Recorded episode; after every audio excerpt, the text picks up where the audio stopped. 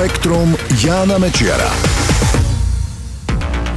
Ahoj, celý svet čaká na to, kedy vedci nájdu liek alebo vakcínu na koronavírus. Usilovne sa na tom pracuje, ale nedá sa to zo dňa na deň, ani z týždňa na týždeň.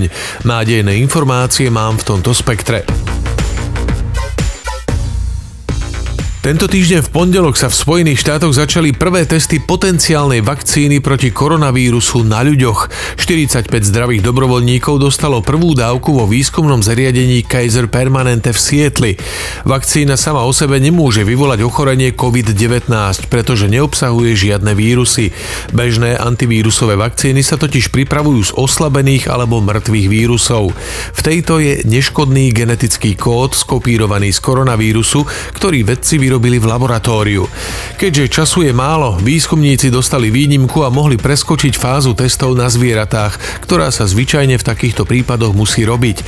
Navyše skúšaná vakcína využíva už existujúce technológie a postupy, takže by mala byť pre ľudí bezpečná. Či bude aj účinná, to ukáže až čas. Dobrovoľníci dostali rôzne veľké dávky, aby mohli výskumníci sledovať reakcie ich imunitných systémov. O 28 dní by mali dostať ďalšiu dávku. Vakcínu im podávajú formou injekcie do ramena, podobne ako sa očkuje napríklad proti chrípke. Treba však dodať, že zatiaľ sú to len testy bezpečnosti a ide len o experimentálnu vakcínu. Odborníci upozorňujú, že ak to všetko aj dopadne dobre, môže trvať ešte rok a pol, kým ju bude možné nasadiť do medicíny medicínskej praxe.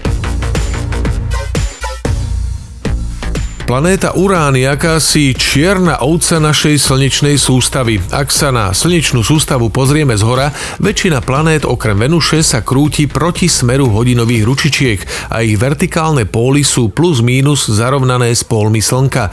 To znamená, že osy ich rotácie sú len mierne naklonené voči rovine, v ktorej krúžia okolo materskej hviezdy. Urán je úplne iný. Nie len, že sa krúti v smere hodinových ručičiek, navyše jeho os rotácie je sklonená sklonená o 98 stupňov voči obežnej dráhe. Dá sa to predstaviť tak, že všetky planéty krúžia okolo Slnka postojačky, urán poležiačky. Dodnes nie je jasné prečo. Vedci z Marylandskej univerzity teraz prišli s možným vysvetlením.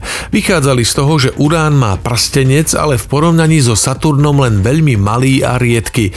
Podľa ich modelu však v minulosti mohol byť podstatne väčší. Svojou hmotnosťou planétu rozkýval. V priebehu času však materiál z neho padal na povrch, urán naberal na hmotnosti, až to nakoniec dosiahlo takú úroveň, že sa jednoducho preklopil. Model však ukázal, ukázal, že sklon by mal byť len 70 stupňov. Podľa vedcov je možné, že do uránu potom ešte narazilo teleso s hmotnosťou asi polovice našej planéty a zvýšilo náklon na súčasnú hodnotu 98 stupňov.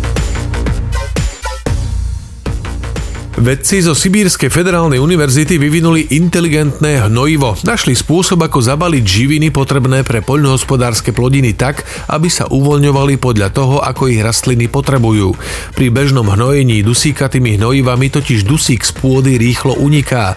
Ruskí vedci preto vytvorili biorozložiteľný polymér, do ktorého je možné výživné látky tak povediac zabaliť.